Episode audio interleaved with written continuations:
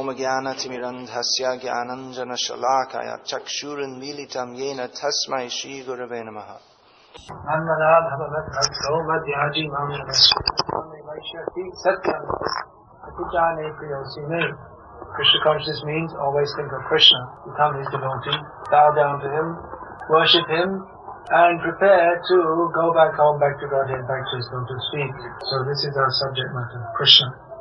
There are many different organizations throughout the world, and they're all different societies for not being Krishna conscious. But in this society, our aim and object is to be Krishna conscious. It means to understand God. Krishna means God. Just like we say God, Bhoga, different words are there. Allah, Bhagavan, Jehovah. Yeah, Bhagavan is also a title. So these are titles of positions. Just like uh, in any country you may have the president or the prime minister. So you know a president or prime minister is a big man, important man. Wherever he goes, there'll be cars will go in front and behind and police on motorbikes and so on. They must do it here. So you know, he's a big man. He's controlling the state, supposed to be. But it doesn't tell you about who he is as a person. The position is there, but it means premier, whatever, but he also has his own personal name. And although he's very formal in his dealings in the parliament or whatever you have, at home with his wife and children, he's relaxed and maybe some personal friend will come, they'll joke, they'll slap each other, have some jokes, some fun. Even a close friend of the Prime Minister may call him by some nickname.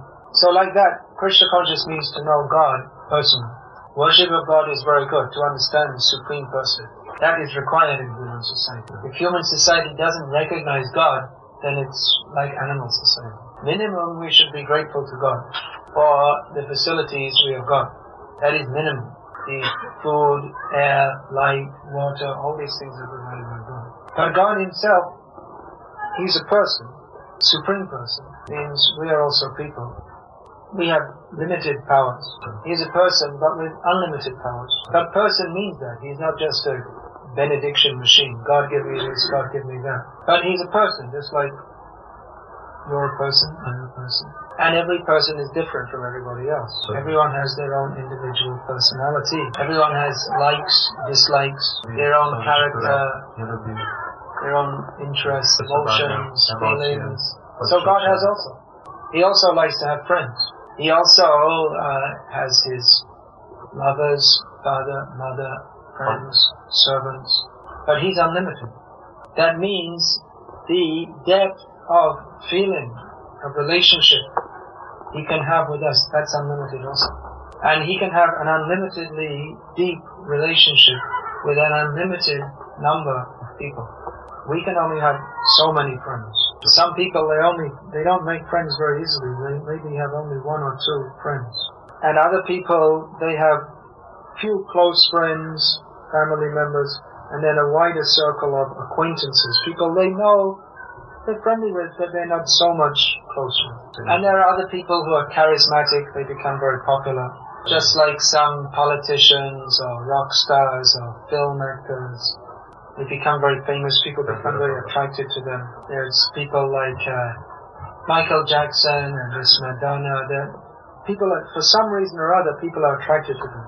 So many people are attracted to them but they can't reciprocate with all the people. Many people are thinking, well, I'd just like to meet Michael Jackson. But you can't get anywhere near him because he has bodyguards and...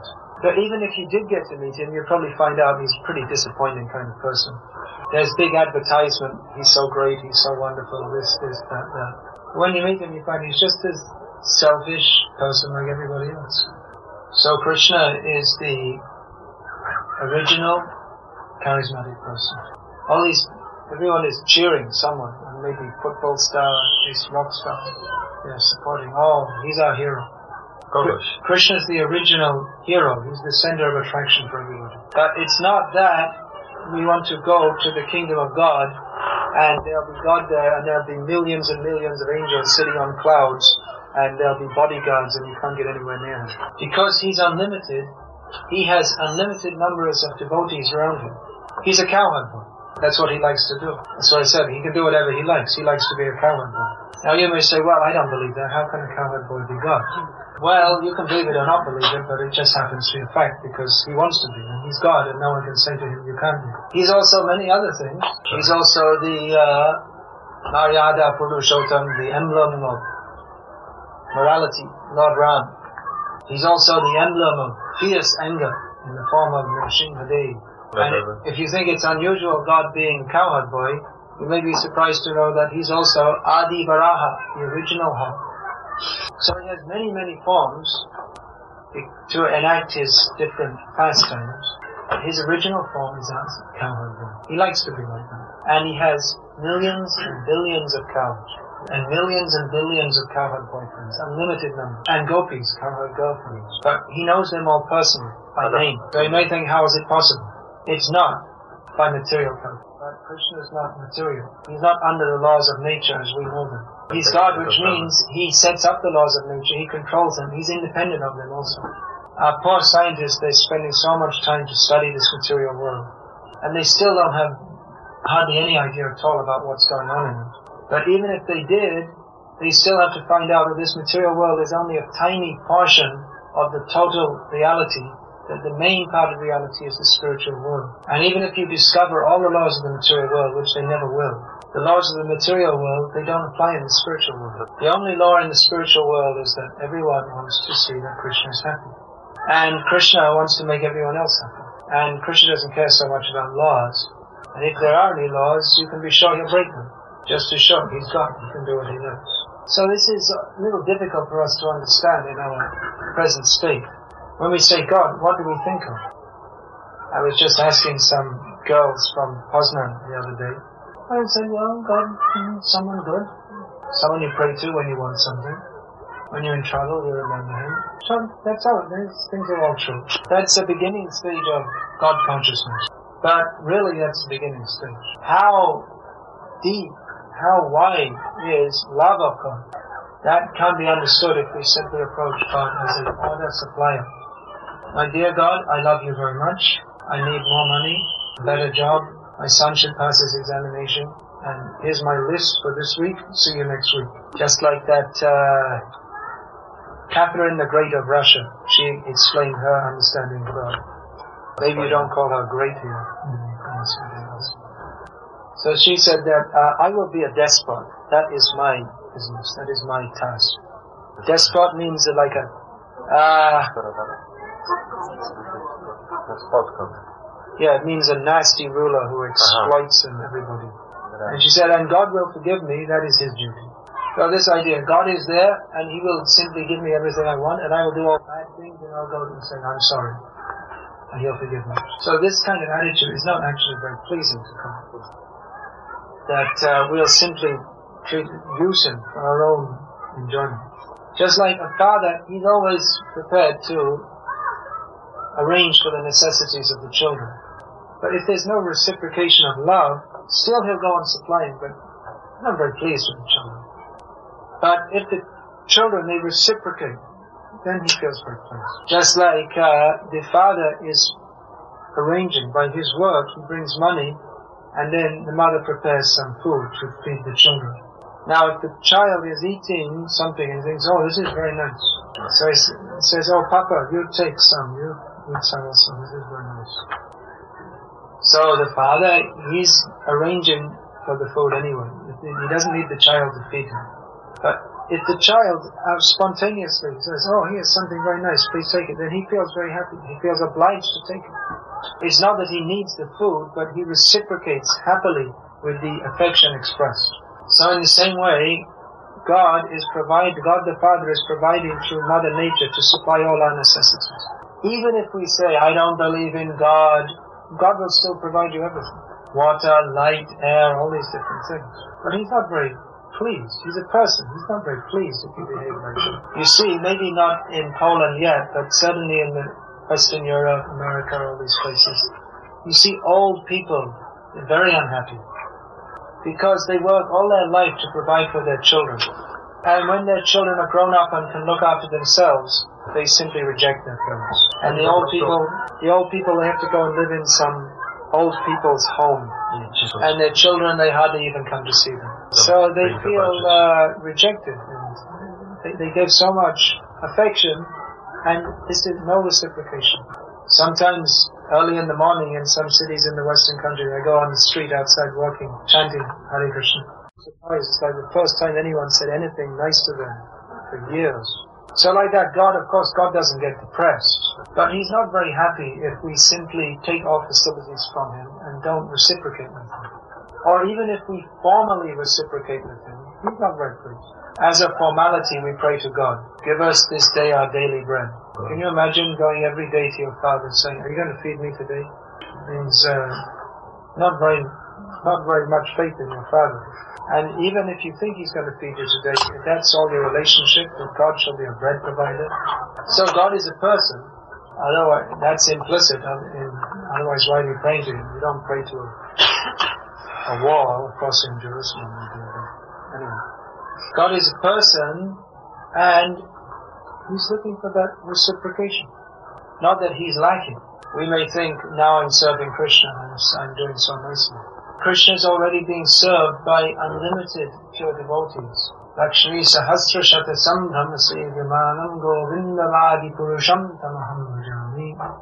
Krishna is already served by unlimited numbers of pure devotees in the spiritual world. So Krishna, he doesn't need our service. He doesn't even need the service of his pure devotees in the spiritual world.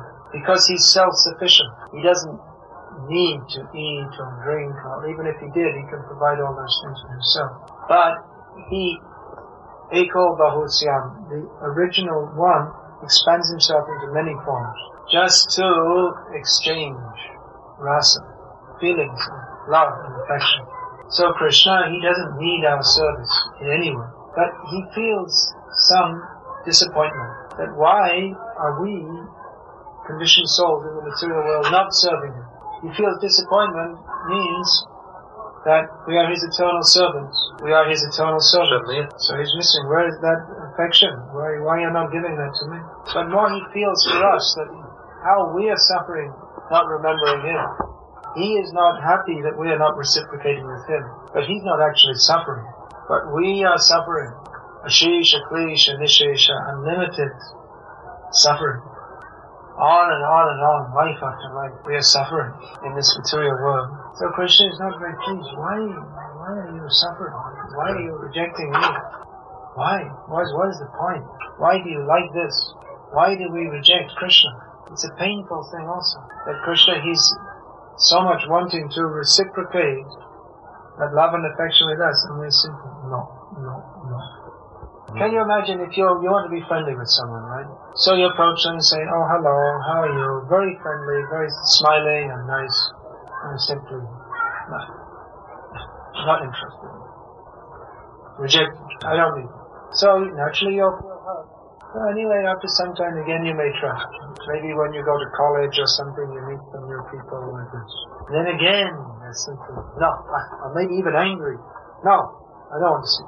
And maybe even to other people, for no reason, even though you're only trying to be friendly with them, for no reason, they call you bad names, they criticize you to other people, so naturally you'll feel disgusted with such a person. And you may even have some, at the best you'll feel neutral towards them, and probably you'll feel some kind of enmity towards them. So that's more or less what we're doing to Krishna.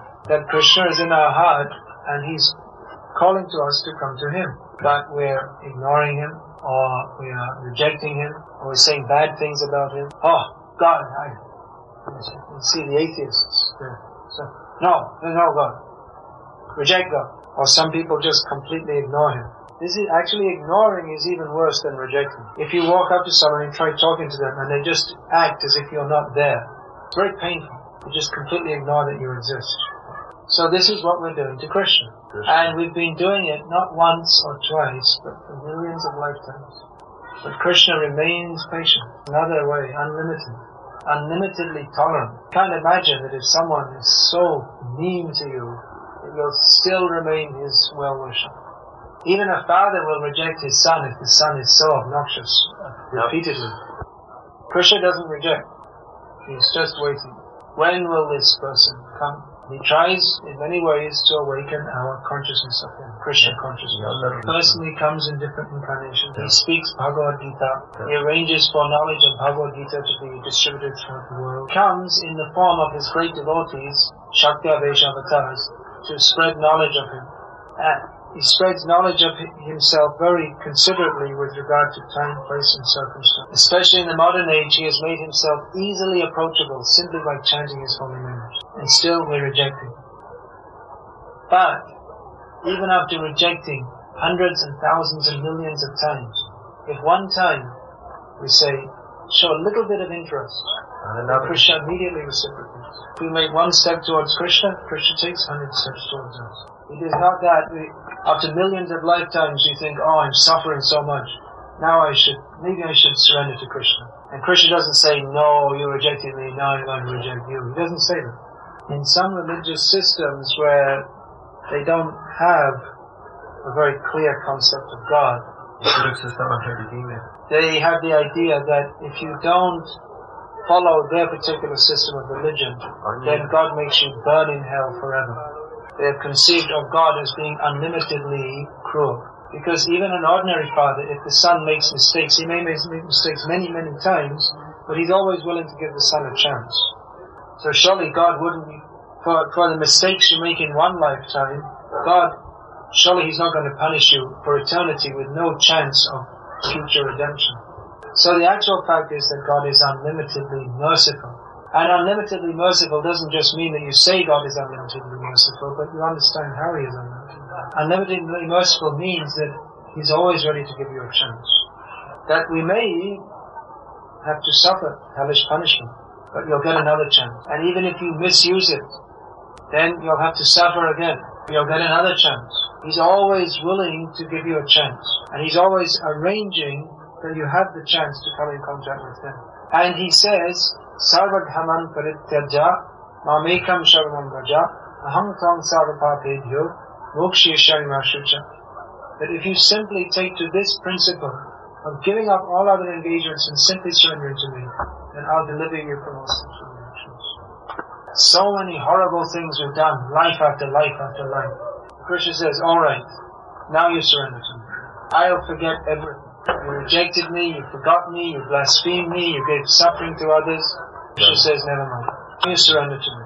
Now you don't do all those things. Take shelter at my lotus feet. I will deliver you from all sinful reactions. So this is unlimitedly kind and forgiving. So Krishna consciousness means to understand God, a person. Try, trying to understand God very personally. Just like sometimes in the newspaper they write the, the private life of whoever it may be, some big film star or politician. Right. What does he like to eat? Mostly what they like to eat we don't want to talk about. But uh, what, what are his habits? What does he do? And maybe they write, usually they write a biography. Every American president, after they've been kicked out of office, they write their biography and make a few million dollars. And then or people who are like the secretary to the president, they write all little stories about his personal life. Just like Ronald Reagan they used to write so many little stories about him. And they used to have big, big meetings with the head of the defense, finance minister, all the big, big people discussing some big problem.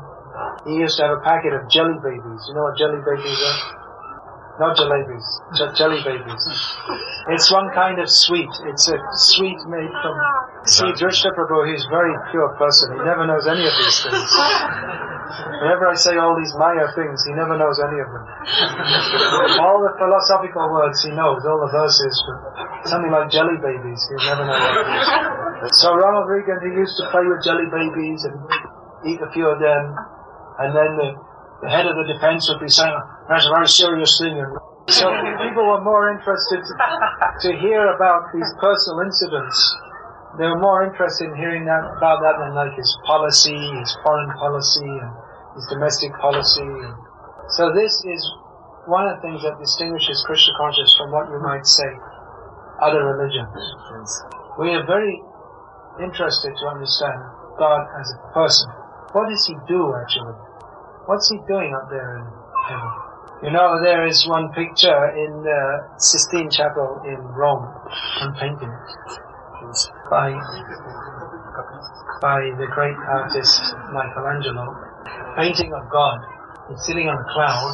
Because he's somewhere up there, he must be probably sitting on a cloud. They worked that one out. And he's very old with a long white beard. Very old now. He created the world a long time ago. So he's got a big long white beard and he's sitting on the edge looking down at all the bad people and punishing them. oh, we used to hear about uh, when you go to heaven you become an angel and you grow two wings and you hop from cloud to cloud like a harp, hymns. So these are sentimental imagination. Yes. Someone